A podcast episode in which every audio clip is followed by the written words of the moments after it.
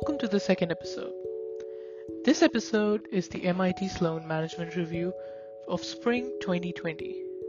They don't have a weekly or a monthly subscription offer, apparently. I don't know. I haven't subscribed to the MIT Sloan Review because I read the Harvard Business Review.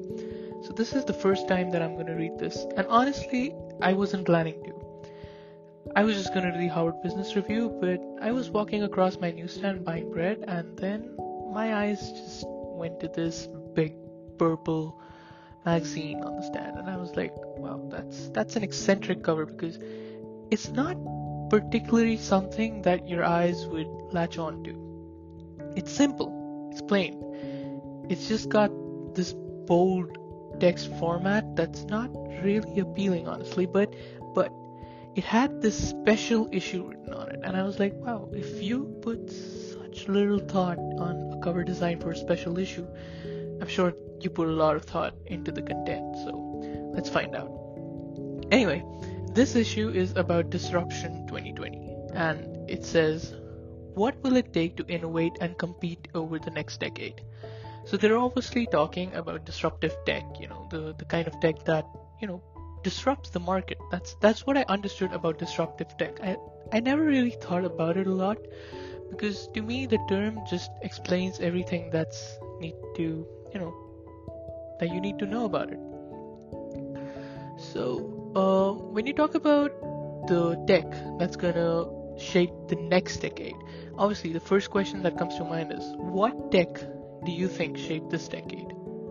In my opinion, it was Instagram, Netflix, in fact, any streaming service, Netflix, Spotify. So I would say the biggest disruptors by definition of this decade have been streaming services.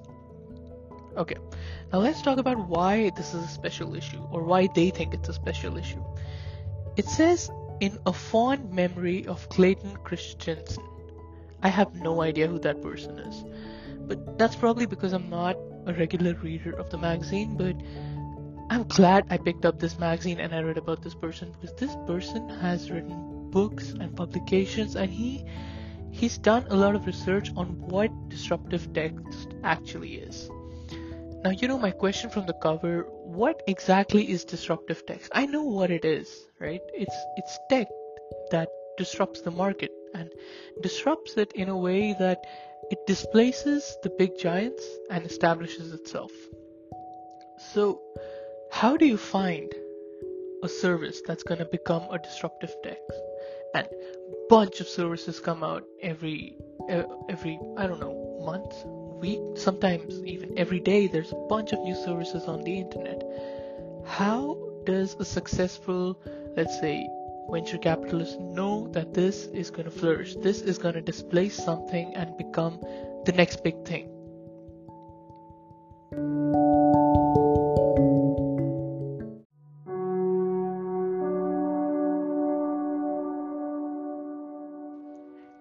Introduction to the magazine is written by Karen Dillon. Karen Dillon is a popular name if you read the Harvard Business Review. She's there in almost every issue, but she's a guest editor for this edition of MIT. She's apparently worked a lot with Clayton and she calls him a rock star when it comes to management thinking. Clayton died this year in January 2020, and there's a lot that I learned about him, and now I'm kind of disappointed that I never knew about this person because some of his questions, and not just his answers, some of his questions, in fact, are more interesting than the topics that they raise.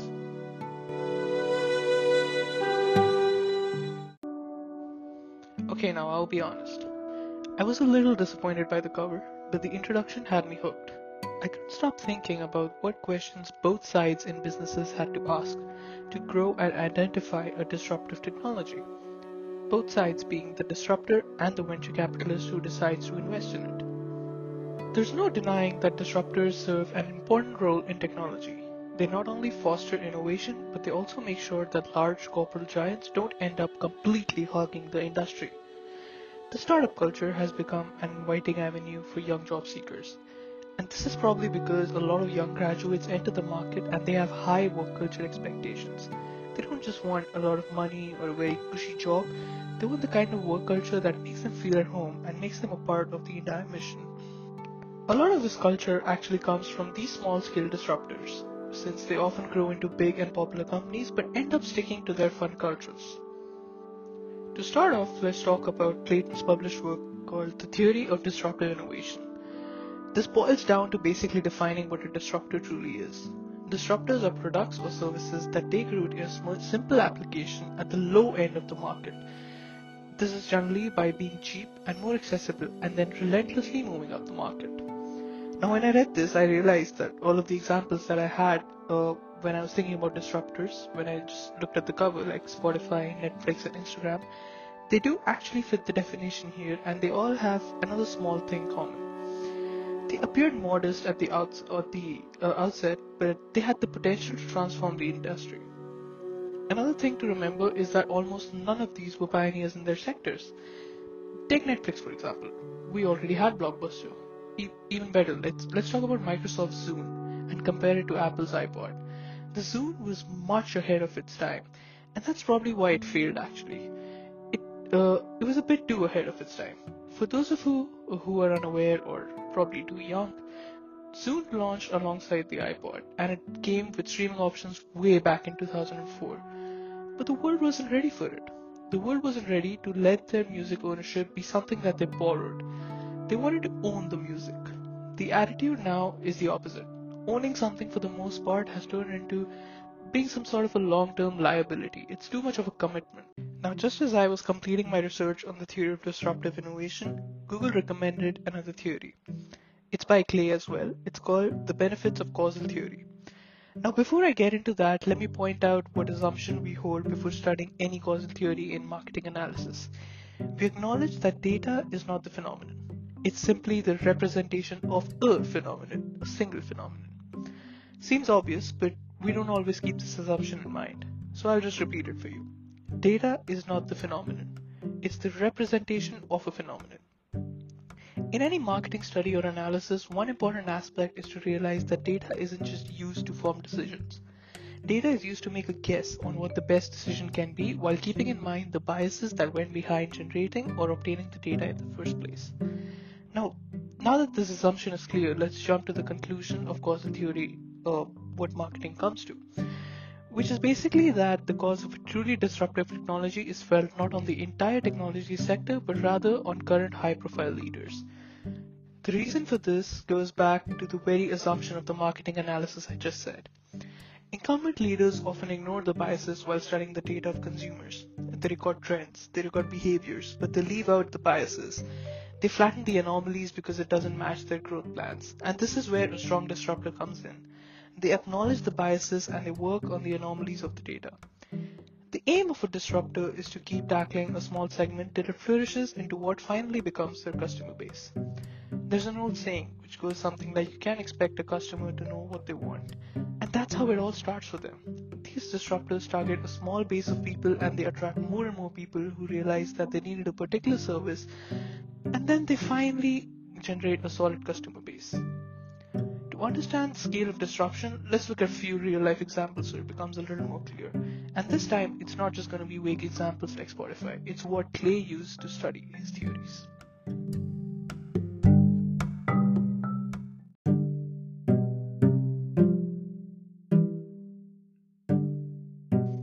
The first example dates back to 2013, when Clayton made the claim that in 10 years or so, 4,000 colleges in the United States would go bankrupt.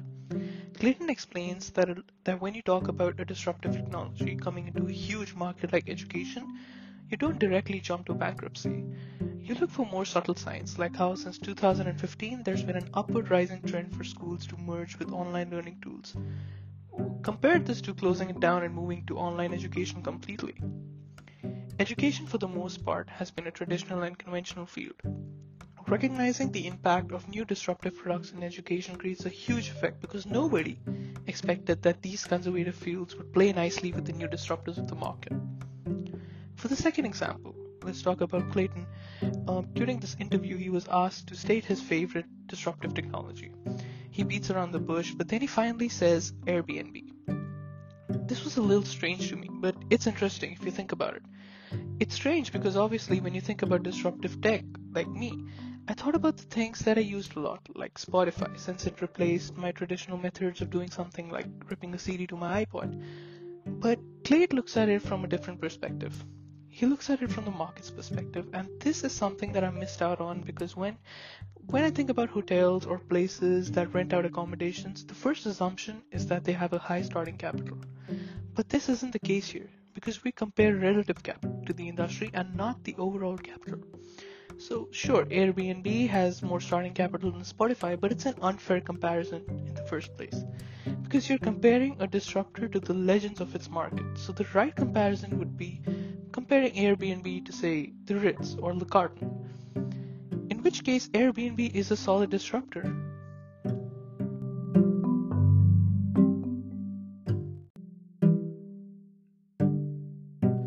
Now let's get to my favorite part of the study. Analyzing what questions both these disruptors and traditionalists need to ask. To start with the disruptors, remember, by definition, these are services that start off small they target a niche and they understand anomalies and they grow to cultivate a whole new consumer base which probably did not exist before. Or it might have and it didn't just know what kind of a product they wanted. In this process, it becomes obvious that analyzing a consumer is as important as analyzing a non-consumer. The disruptors need to know what separates these anomalies from what the existing services already offered, because that's what is going to make this niche consumer base stay with them. For traditionalists, it's a completely different issue to tackle. They need to think about how to avoid being disrupted by them. So, for the traditionalists, the questions revolve around what kind of signs to look out for. But that's the issue. That's why they keep getting disrupted in the first place. Traditionalists violate the basic principle of marketing and they take data as a large trend. They're too busy generalizing what a successful disruptor does without realizing that the success of a disruptor comes from deviating from these trends in the first place. For establishing a good disruptor, it hence boils down to one thing.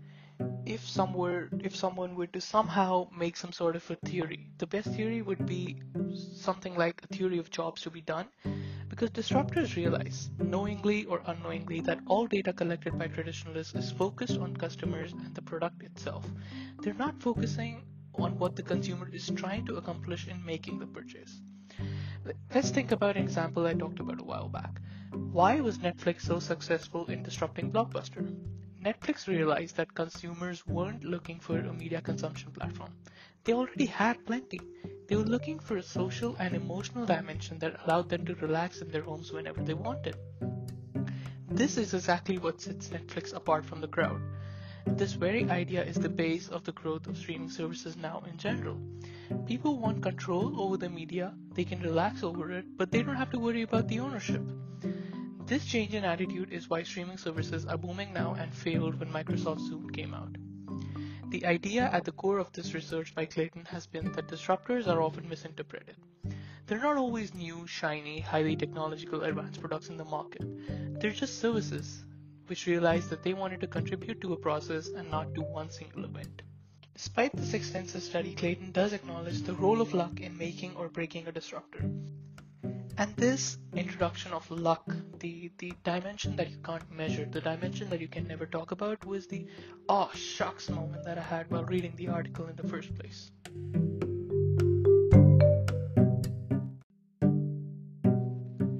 There's probably no better example that I can think of when it comes to the classical theory of disruption than that of Intel and ARM. Intel dominated the chip sector. They enjoyed decades of high margins by selling high-end, powerful, and fast computer chips for large uh, desktops and laptops. This obviously meant that they didn't care about power consumption.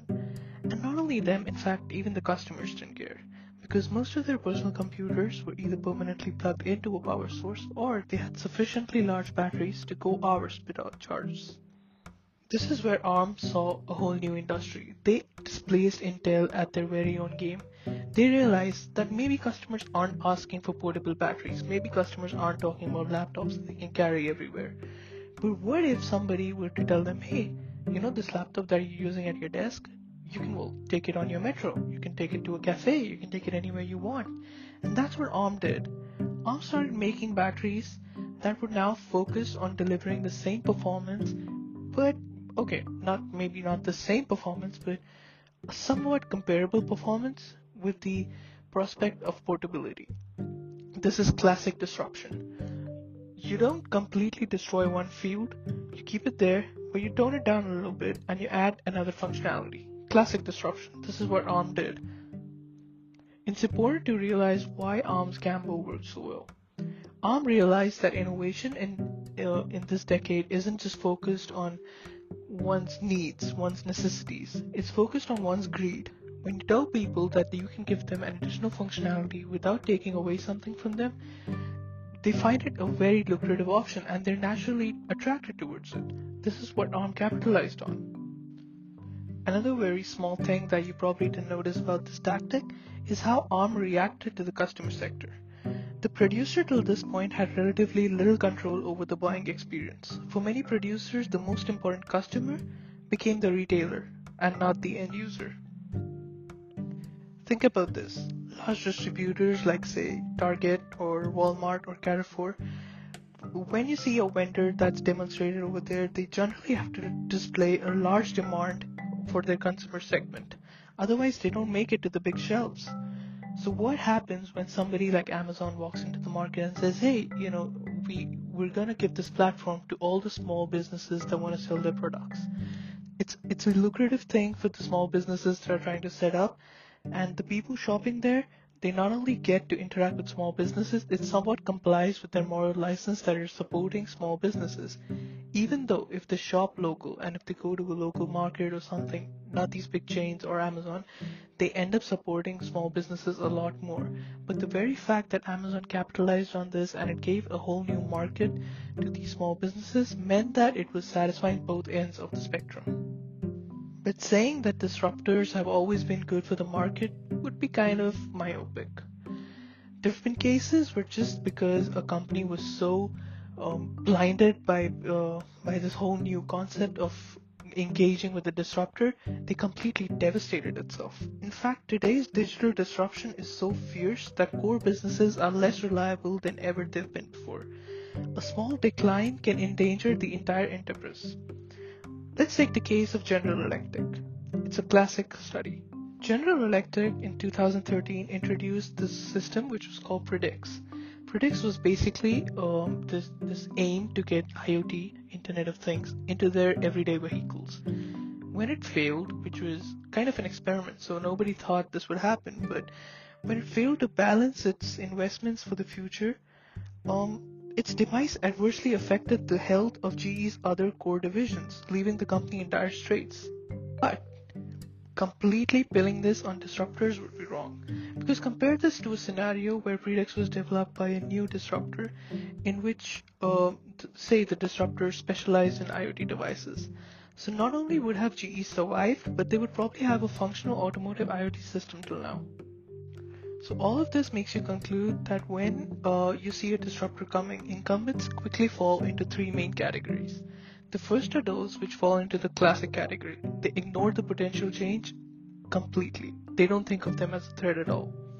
The second are those who stop who spot the disruptors and they overreact. They spend vast amounts of money and time. They jump into whatever the disruptor market seems to hold. This is what GE did. They thought IoT was going to be big. They jumped into the market without realizing that they were not balancing their investments with their R&D. The third and the most utopian way to deal with disruptors is to make modest investments in potential disruptors. You need to realize how they as a product satisfy your service. You need to think of disruptors, even if they're service in itself, as products for your service. Obviously, this requires a change of mindset. Every traditional company should be aware that the very concept of sustaining innovation today is at risk. Senior leaders and board members must accept that there are no safe bets anymore. There's a tremendous amount to be learned about how to compete in this digital world, and incumbents need to stop spending money trying to be a better version of their analog selves. They need to start approaching a digital strategy with an eye towards discovery. That is how you deal with disruptors. I mean, of course, I can't write you a book on this because I'm no expert, but if you think about it, it makes sense. How do you deal with somebody who has no plan and the only plan is to get into your market? You try to understand them. You try to leverage your experience with their expertise from a particular service. These have been my insights about uh, this article on Clay Christensen. It was written by Rita Gunther. She's a professor at Columbia Business School, and you find a lot of her articles in the Harvard Business Review. But before we move on, I'd like to talk about a service of disruption that's been very pervasive in, say, the last five years. I mean, it was developed a long time back, but in the last five years, it's become a buzzword. It's because something that you see everywhere. Every company wants to develop it. You probably guessed it. It's AI, artificial intelligence. So let's take a look about why AI hasn't been the disruptor that it, that it has the potential to be, and what companies that that wish to focus on AI should look out for.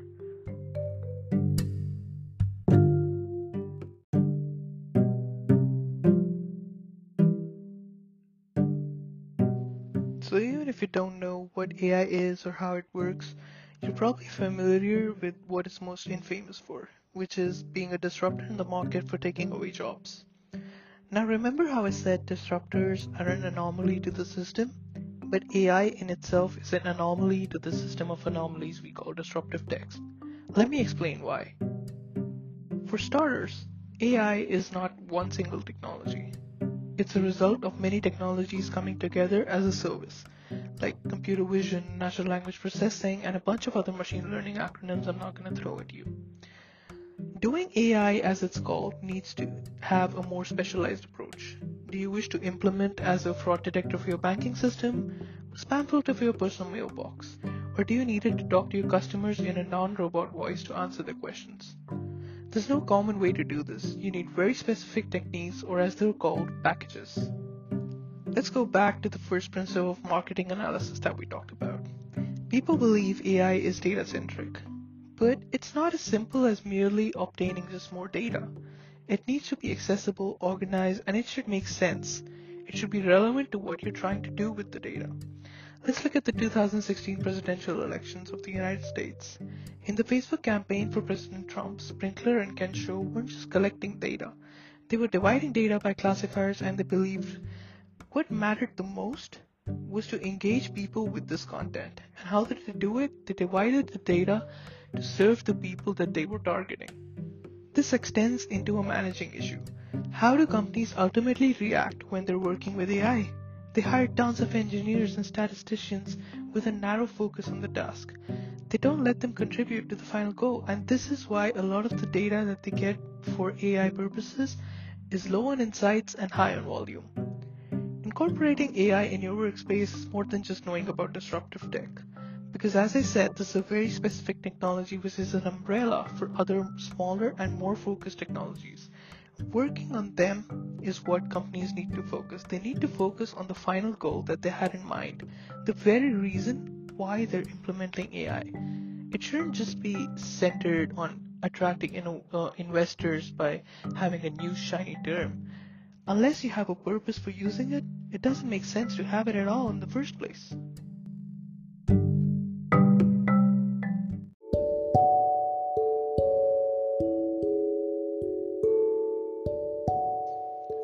Conclude with an example that we've all grown to love or probably hate. This is Ryan Howard from the popular TV show called The Office. My focus on Ryan's character is exactly what happens when Ryan rises up the ranks coming from a generation that he's grown up counting their Facebook likes, and he seems to give in whatever seems like the next big thing. Remember when he throws around big terms to change the Dunder Mifflin into a hip Silicon Valley startup? He tries out new services which don't really deal with the way that they did previously. Now let's face it, he knew making a new website to boost sales would help, but when it failed, he had two options. He could either realize that he needed a better strategy or outsource this website to a firm that could do a much better job. But instead, he fails for the classic trap and he decides to go all in. He ignores the fact that this very company doesn't understand what his final goal is, let alone agree with his vision of the future. And this is where it all goes wrong. Although Ryan's character is probably meant to be a satire for uh, the millennials, he makes a solid case study for how a manager should never deal with disruptors in the industry. I've said it before and I'll say it again. The Office is the most underrated show and I highly encourage you watch it if you haven't already. I'm also aware that this episode didn't cover the entire magazine, but I wanted to dedicate one entire episode to lay down the foundation of what disruption actually is. Now that we've done this, we can talk about some more involved theories of disruptive finance and economics in the next episode. Till then, stay safe and keep washing your hands. Dua is now available on Google Podcasts and Pocket Casts. Thank you for your support, and if you like the episode, share with your friends. You can also reach out to me on Twitter. I'll link my handle in the description. Till then, stay safe, guys. Have a good one.